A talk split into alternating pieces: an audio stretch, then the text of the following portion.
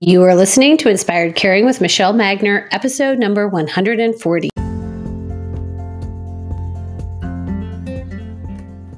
Hello, welcome to Inspired Caring. I'm your host, Michele Magner.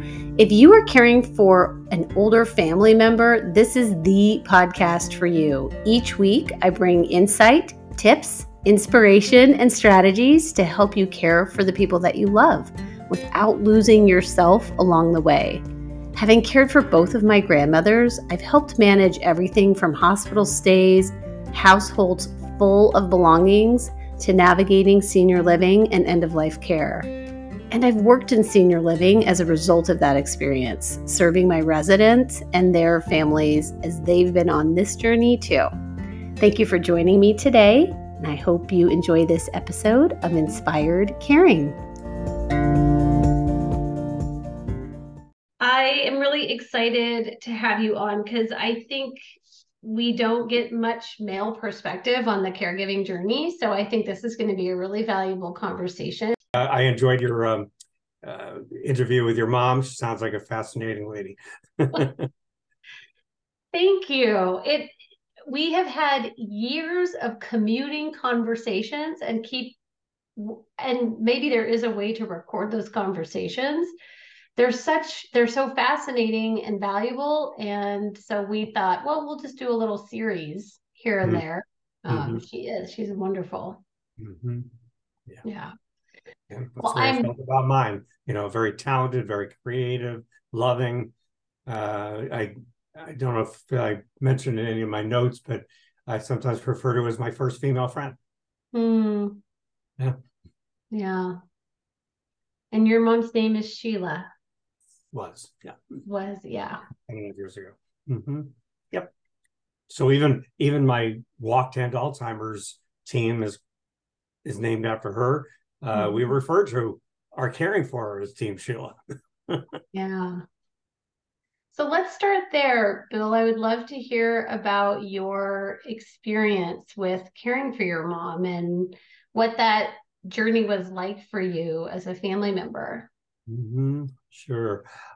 What I'd like to say is that if you had told me was was going to happen and what was going to transpire 18, 20 years ago, and I'd be doing what I'm doing today, I'd say, You're crazy.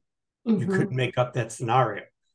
It's like the old thing. Do any of us imagine being a caregiver in this extreme situation? Well, I certainly didn't. And on top of it, we have no kids we're the old term dinks, dual income, no kids. Yeah. So I so I'd refer to myself as not sandwich generation, but open faith, open faith sandwich.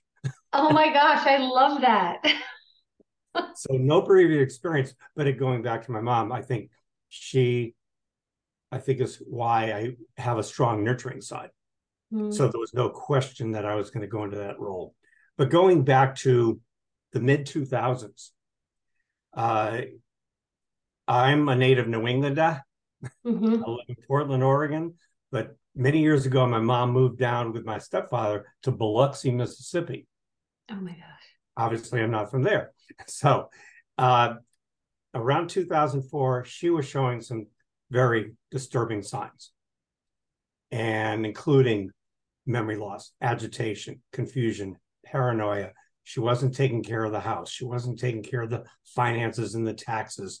Uh, her art was changing.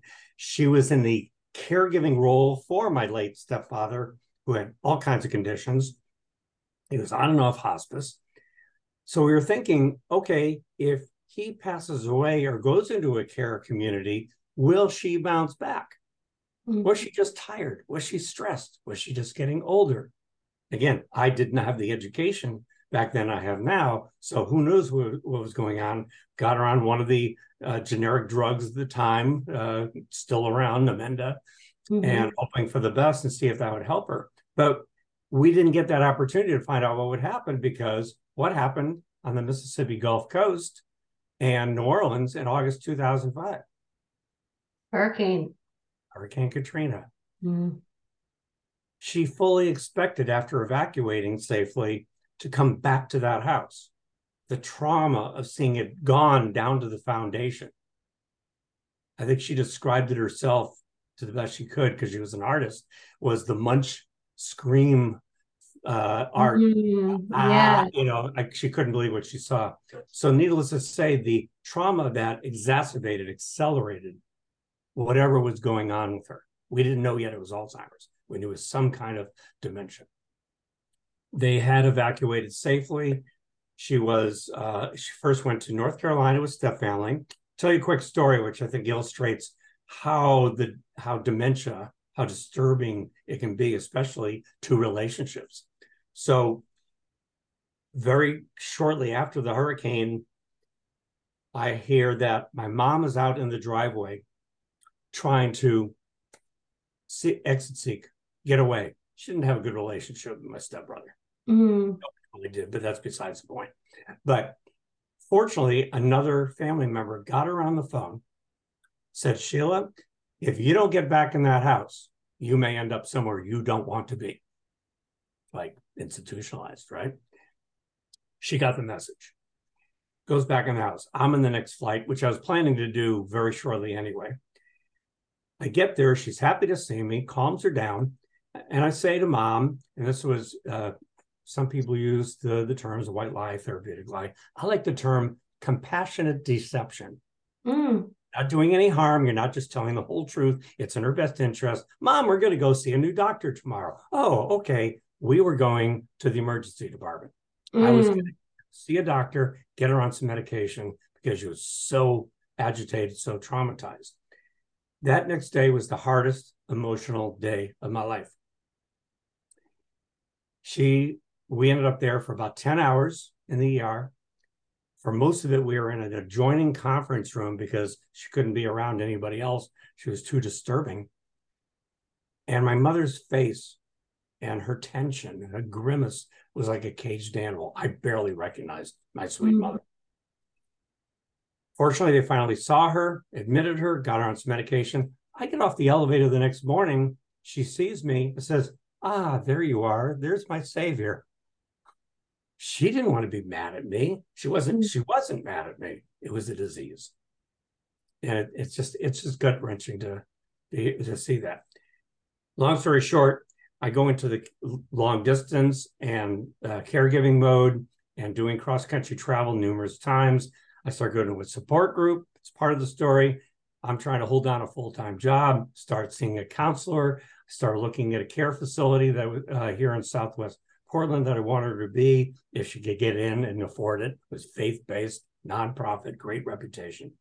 Uh, she ends up moving to Florida briefly with one of my aunts. And then in 2008, after she'd been in a couple of communities, she wasn't living with those family members um, move her out to Oregon. She's, they said, okay, we'll admit her. I'll tell you another quick story. She walks into one into the assisted living lobby. It's one of those places looks really nice. Mm-hmm. Arizona isn't always good in a lot of those places, but this place looked nice. She walks in and says, This is nice, Bill. I could live here. Can I afford it? Again, mm-hmm. compassionate deception. Yes, mom. I knew she was mm-hmm. running out of money. um, she was there for just under a year. During a norovirus quarantine, she starts exit seeking, doing dangerous behaviors, has to go into memory care. She runs out of money right at that moment.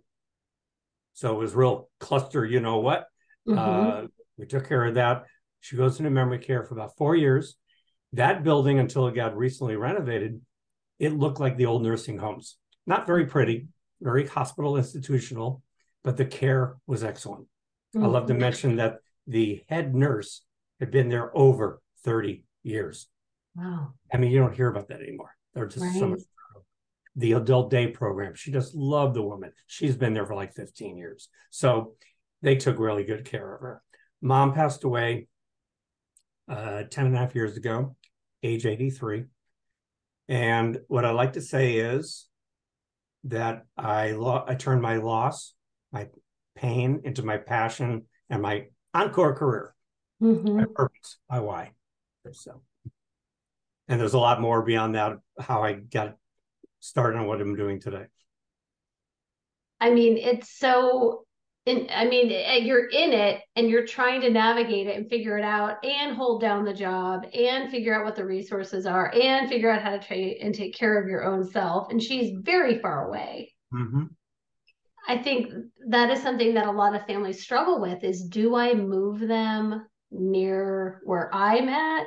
Mm-hmm. When is it appropriate? At what, you know, how do we make that decision? Mm-hmm. What for you felt like a defining moment that that was the way to go? To bring her out here? Yeah. So I, I like to tell people that it's really hard to hit that sweet spot. It's almost like Goldilocks and the Three Bears. Mm-hmm. It can be too early, it can be too late. Very rarely is it just right. Just the right time that you nail it. Oh, we did it perfectly. Very rare. So you have to make an educated guess working with other professionals, medical, social work, housing, who can be very helpful. Uh, I didn't know about the housing people. I work very closely with them now people who are also certified senior advisors and they know all the properties so yeah. yeah, working with people like that so it's i think it talking to various people and your own family have that conversation don't shove it under the rug don't kick it down the road well they're just tired they're getting older what have you oh they're fine really look for certain signs that hey either they're not happy they're not thriving or they're not safe or they're not getting good care or you can't provide the care mm-hmm. that they need. You can't make a promise that you will keep them in that house the rest of their lives. Maybe for a lot longer by taking certain steps. But you need to look at the total picture and what is in their best interest. And because at a certain point, they can't make that decision themselves. They think right. they're, but they're going to be in denial or they just can't grasp that what's happening to them, which is right. tragic. It's sad, but it's reality that we need to make the decisions for them. And it's better to, and we can talk about this again, different type of caregiving types and how you can come to those decisions and solicit help. Uh, you don't have, I, it's, it's an adage. We all hear it. You don't have to go it alone, and that's that's true. But too many people try to do that. I can I can handle it. Uh, nobody else can do it like I can right? Right. My father's uh, second wife was like that, and she almost killed her. I mean, women buckle down and men buckle down. Like we do what needs to get done, mm-hmm. um, however it needs to happen, mm-hmm.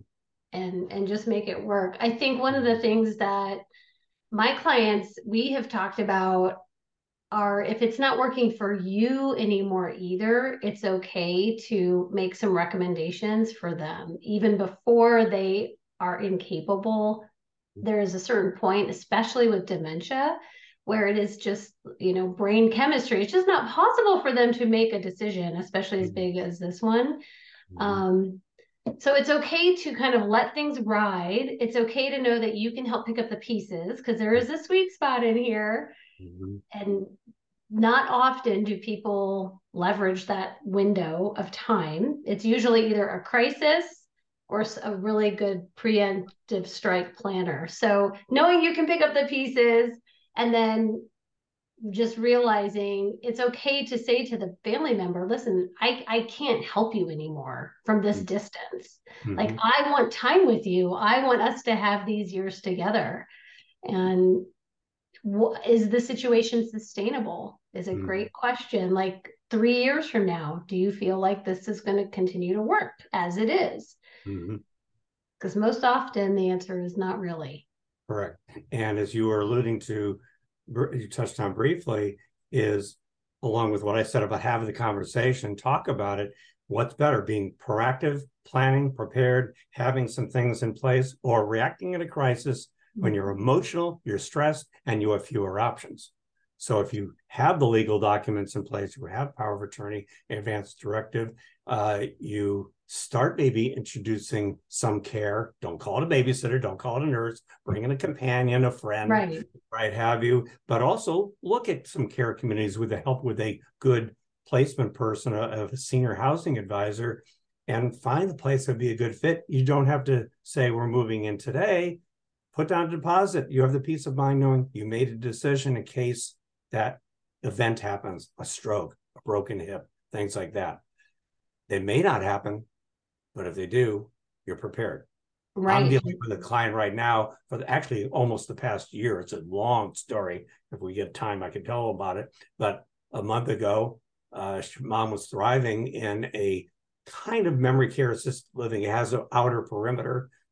She's it's memory care, but she could go outside independently, do things, take care of herself. Unfortunately, she fell mm-hmm. coming out of a van and broke her pelvis, an arm. She had a, a, a hemorrhage. She had a UTI. That's a game changer.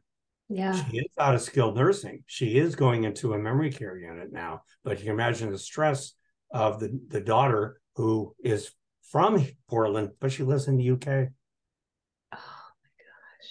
Yeah. Imagine her flights, her long distance caregiving. Right. So that's where somebody like me comes in, put together a care, a care team, a collaboration, and a care plan with what ifs. Okay, here's plan A, but you need a B and C. Right. Not, right. Oh, that's so good. Mm-hmm. So what I what are I found that void when I was taking care of my mom that who is saying to the caregiver, yeah, all the emphasis is on the person with the condition of disease, but who's saying to the caregiver, how are you doing? What resources and and planning do you need? And, and right. that's sorely lacking. And that's where I feel like we can fill in that void and help them through that journey like we went through. So, do you think it makes sense to start with talking about the fair family caregiving types or putting together the care team and plan now? Let's talk about the first one part, uh, okay. or the I'm sorry, the second about the uh, the care team plan. So, okay.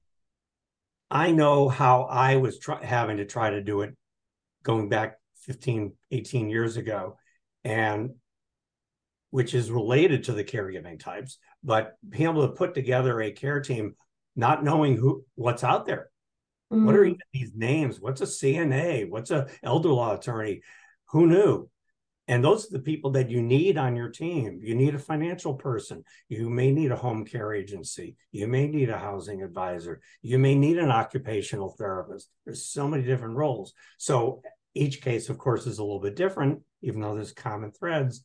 I help people pull together that team of trusted advisors and collaborate to manage the care, help you take care of your person with dementia or other condition. I do help some other people as well, manage the care, but also practice self care and preventive health because, hey, you see what's going on with your loved one, and it may or may not be genetic, but you want to keep physically active, mentally active, socially active, eat nutritiously. Stop eating crap.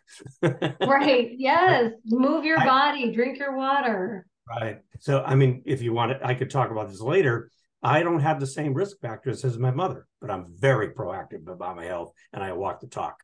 I'm not a I'm not a health and wellness practitioner, but I call myself wellness tangential. so having that care team and plan with all the what ifs and coordinating whether it's individual or joint meetings in person or Zoom, because I help people not just in the Pacific Northwest, but nationally, that gives the caregiver, especially the primary and their family members, peace of mind knowing we've got a plan, we're doing everything we can, we've looked at all the what ifs. And I and one of the things I help people with occasionally is uh, I may be doing some things like even companion work for their loved one. I don't do hands-on caregiving, but I can spend time with them mm-hmm. uh, and a lot of other things. I can go to your care conference with you. I can sit and talk to you so you can get what's off your chest or brainstorm, whatever. And some people said to me, I have a therapist, but you've been there, Bill. You get it. They don't. mm-hmm. Yeah, it is very, it is very different. Mm-hmm. So as they're putting together their care team and plan, it sounds like what you're doing is really outlining for them possible scenarios and who they would bring in to mm-hmm. be of assistance at mm-hmm. various points.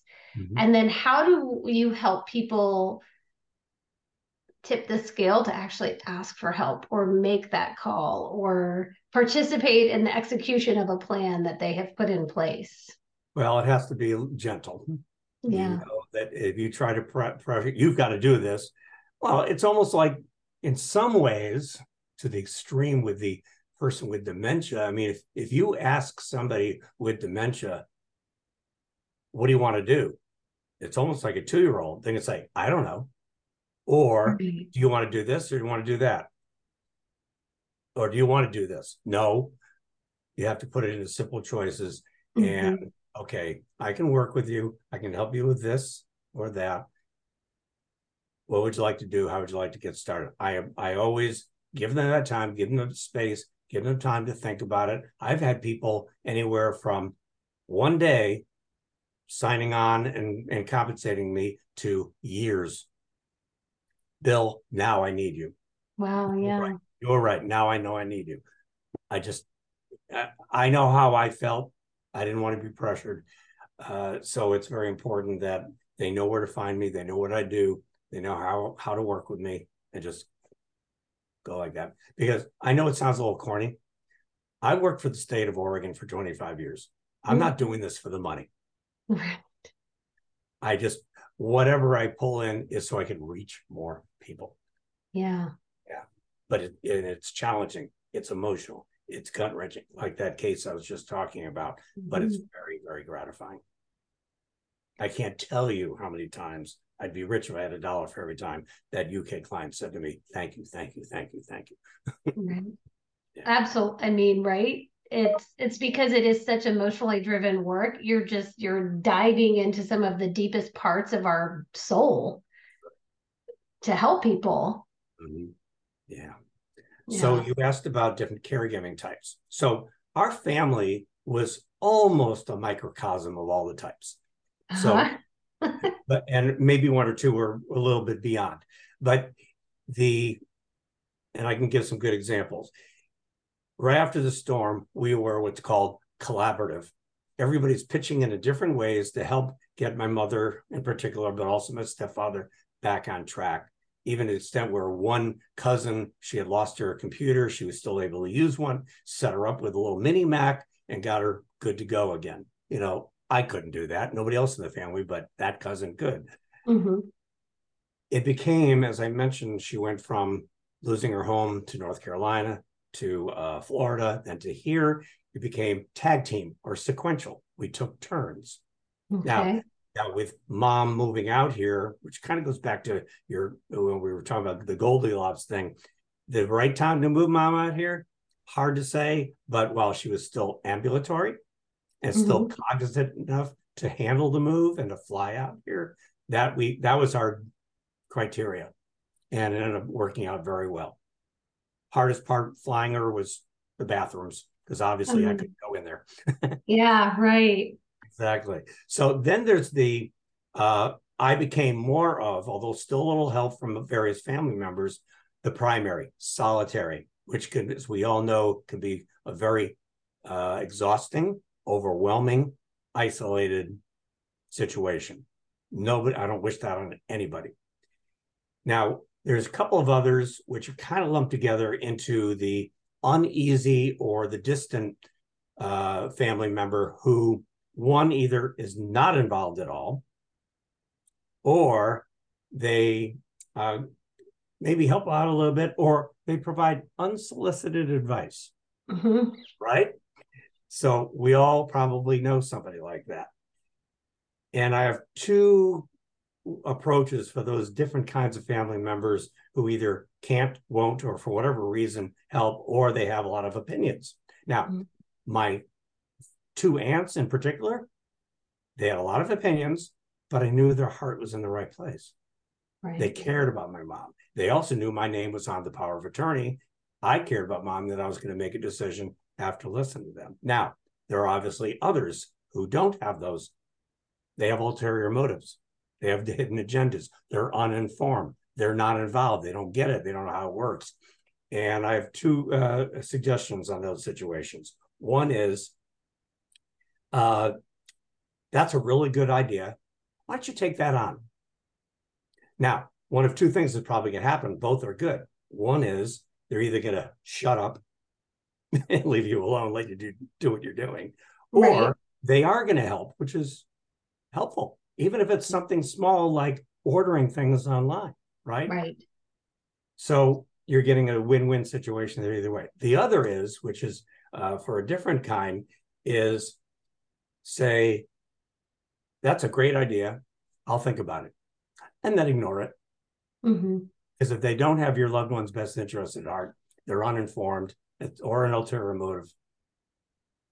You don't have to, especially if you're the you're the primary caregiver and you have the responsibility. You know what's going on. So Right. Oh so my gosh. different kind of caregiving types, and there's a there's some blend in there. There's no, you know, solitary hole that everybody or slot that everybody goes into. But so we're getting a little bit of everything. Yes. No, I think you're absolutely right. That is definitely where most most family members who are listening to this can identify who the other people are within one of those types. And I Mhm. love that you gave some very concrete strategies on how to deal with them. I think it was I heard I don't remember who originally said it, but um, someone online talked about the seagull effect, where you have those out of town family members that fly in, poop all over the Mhm. situation, and then leave. Mm-hmm. And Yeah, that some is people- pretty frustrating. Some people refer to somebody. Let's say if it was a male caregiver, this could be a segue here, or a male family member, and they'll call him the prince. You know, the good son Mm, comes yeah. in, visits, everything's hokey dokey, takes off, doesn't help at all. You know. Yeah, as I as I've worked with and spoken to so many sisters, there's always a brother. The brother who is, to your point, the prince, the favorite one. They do very little, get most of the accolades, and the sisters are kind of looking at each other, left holding the bag. Yeah, he may be the one who's the power of attorney and the executor. And he may be the one in charge. Yeah. Exactly. Yeah. But it doesn't always work that way. I've had even four brothers who are all working together, helping to get their st- mother and stepfather and the birth mother all on the same page. And they were all spread Mhm. out all over the West Coast and one in DC. So, yeah, it gets complicated. It does get complicated, and especially if there are in laws involved. Mhm.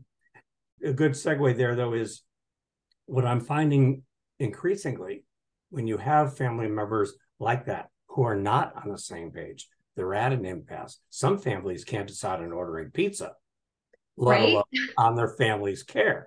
So I have a long history of facilitating not just support groups or meetings at my work, my own family, won't get into it, but I am now a trained elder mediator. Help people who mm. haven't, can't make a decision. They're at an impasse.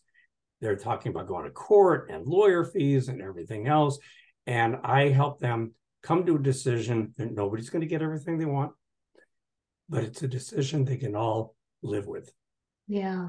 And keep them talking and go from there. I do let them know I'm not a therapist. I can't fix your family problems. hmm So, but that's also very gratifying. Sometimes it's just a minor part of what I'm doing, but sometimes it's a full blown elder mediation.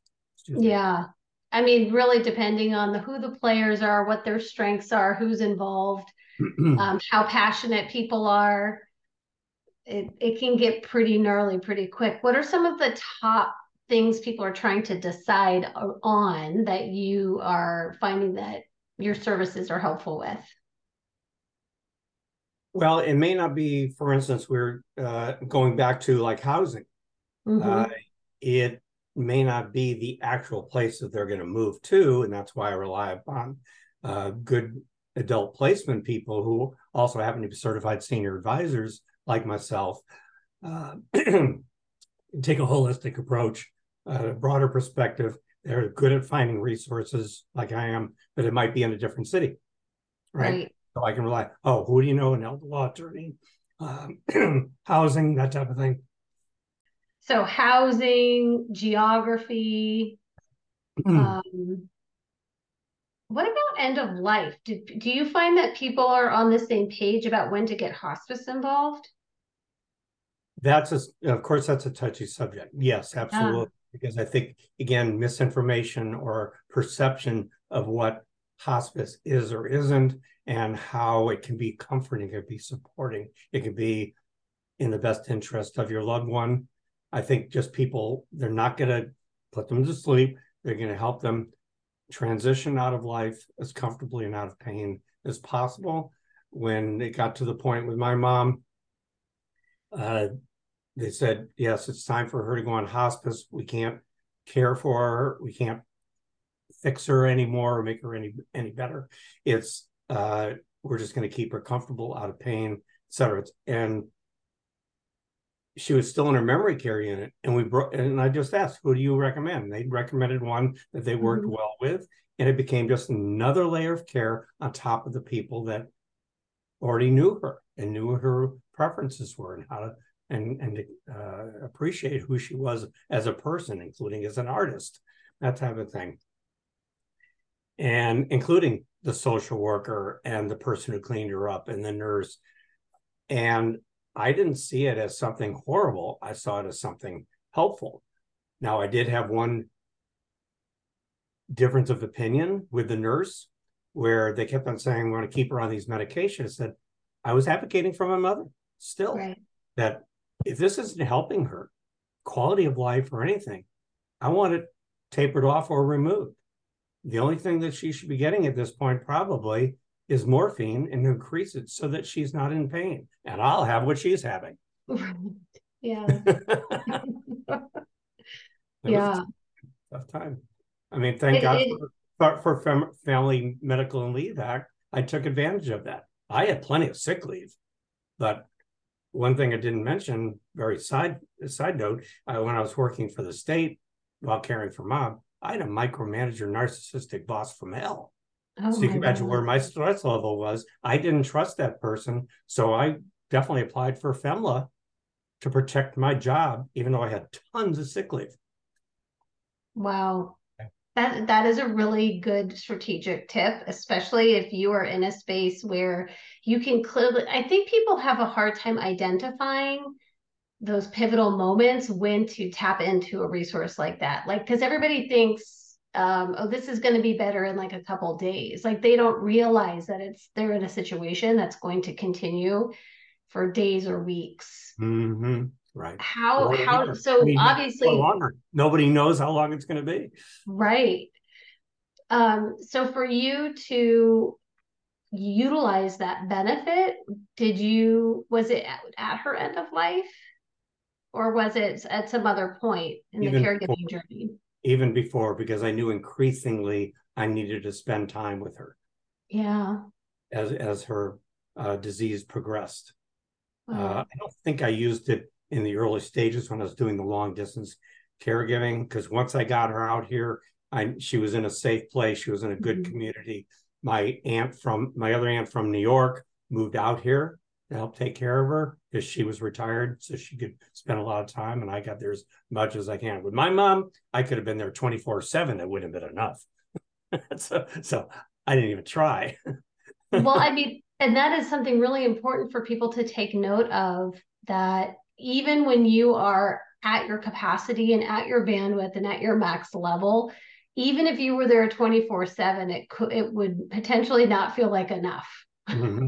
Right, exactly. And that's where other family members and family is what uh, some are going to talk about with the different caregiving types. Family is how you define it, right? Mm-hmm. It, the support can come from so many different people and sometimes we just need to ask is how often do people say let me know if i can help anyway?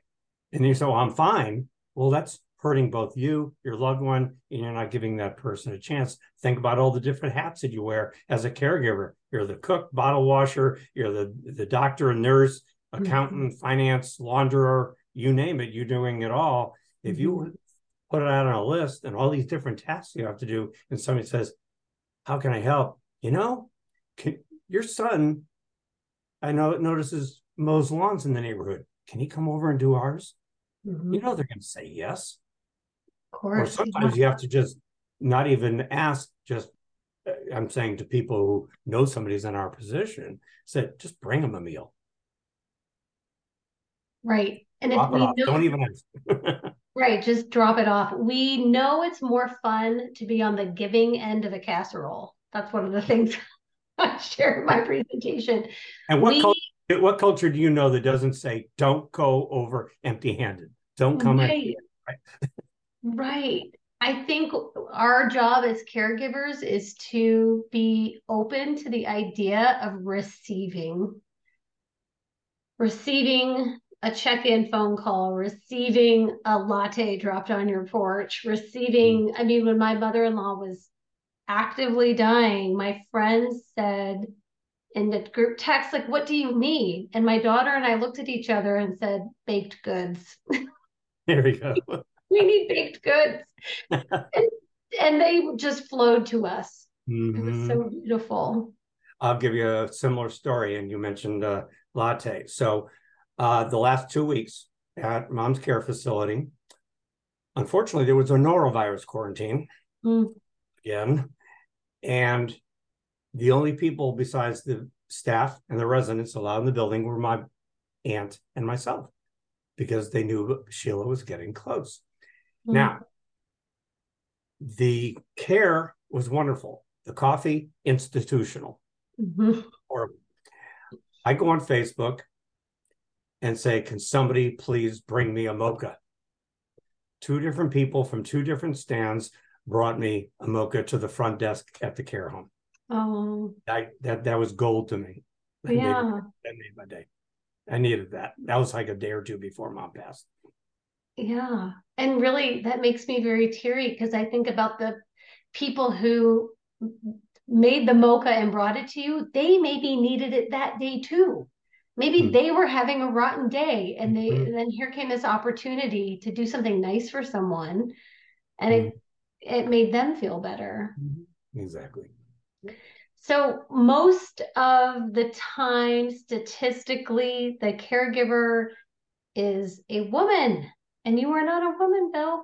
Mm-hmm. Although I find myself between the caregiving and senior space. Mm-hmm. Actually, I don't know if you've ever heard of the uh, of an international women's group called E Women Network.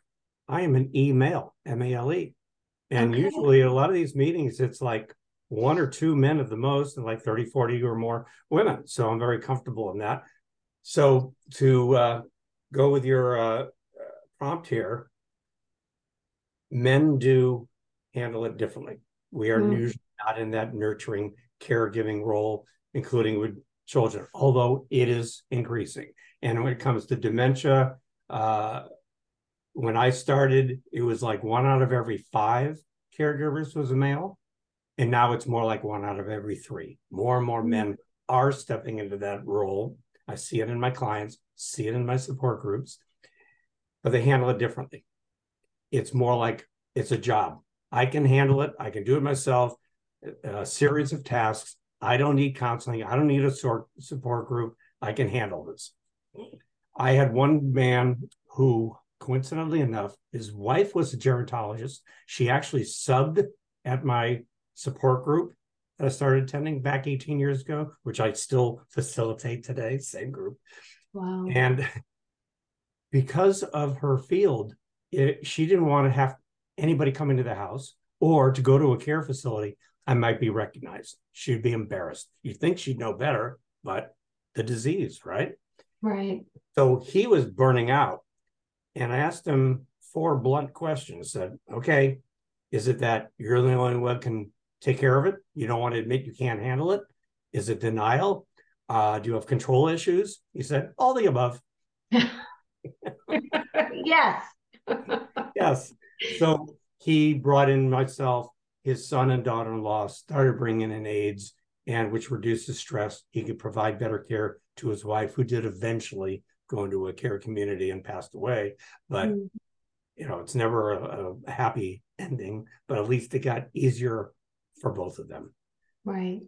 Oh, yeah. But too many men take that attitude. But that can cross against across genders. We know a lot of women too feel I've been a caregiver for my children. I can do it for my husband, for better or worse, sicker or poorer, or my parent. I can take care of them. That's my role. And they do it on, they try to do it themselves without help. And that's just asking for trouble. You may have heard this statistic. I don't know the exact, but I'm pretty close. That when you're talking about somebody 70%, sorry, 70 years of age or older, with dementia, about two thirds predecease their loved one. Mm-hmm. That is preventable, and but it's tragic. It is the cautionary tale that gets me up every morning because it's literally what we lived with my in laws. My mother in law lived with dementia mm-hmm. for 12 years. My father in law was her primary caregiver. Five months before the care community they had selected opened their doors because they picked a new place um, and he had kept her home, he was diagnosed with a terminal cancer. And he passed away February of 22, and she passed away this April it's frustrating because we were robbed of 32 years potentially with my mother-in-law because of the dementia. Mm-hmm. Hit her mother lived to her 90s. And my father-in-law, his mother lived into her 90s and both of these people were gone at 75. Mm-hmm. So it is a constant motivator for me to continue to make sure that caregivers have support and resources like bringing you onto the podcast so people can find you. You work with people all over the globe. You have your own processes and strategies and systems to help them. And I really hope that something that you said today really struck a chord or a nerve mm-hmm. with someone. And like you, uh, and you probably have seen my tagline as we like to say. Uh, I can help you. I can help your family. I can help your clients. I've been there. And so have you. So you understand yeah. it. Yeah. Well, that's great. So, how do people get a hold of you? I'm going to put all the links in the show notes, um, but just share with us how can people find you, Bill? Mm-hmm. Uh, I'll preface it that uh, besides my uh, uh main support groups, I have a Facebook community which is Dementia Support Group for Caregivers with Bill Cohen. Okay. And it's a good forum for people to talk and bring up issues. But we also have a monthly conversation with uh, people in the industry and out. Uh, but it's usually a good uh, learning uh, uh, experience. But my main place would, like uh, everybody, is my website, Cohen, C O H E N, caregiving support com, like right behind me. Mm-hmm. And uh, it tells how I work. And it talks about my support groups, about how I do elder mediation, that type of thing. So, man, I'm all over various uh, social media platforms. Well, we need to clone you. I could use that. Mm, I, don't know how, I don't know how about Mrs. Bill, as I like to call her, would feel about that. One bill is enough oh, so funny. Well, thank you so much for joining me today. I'm very grateful, and um, the work you do is amazing. And I know that you're helping a lot of people, and so just want to encourage people to reach out to Bill if something he shared today landed with you, and mm-hmm. you are. I'm gonna. I don't. I want to. I don't want to say ready because call him before you think you're ready. Call mm-hmm. before you think you need it. At least have a conversation at least have the conversation. Thank you so much for being here. And I want to thank you for what you're doing, including having me on the podcast today. And it was an honor. My pleasure. Thanks.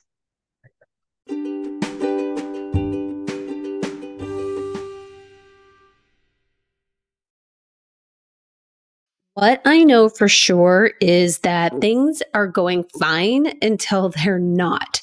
Everyone wants to stay in their home for as long as possible. And then there's a fall or a hospital stay or clear signs of dementia or a diagnosis, and remaining at home becomes questionable or potentially impossible. It is super important that you are informed about what assisted living and nursing home care can offer and understand how to choose the one that will best fit the needs of your family.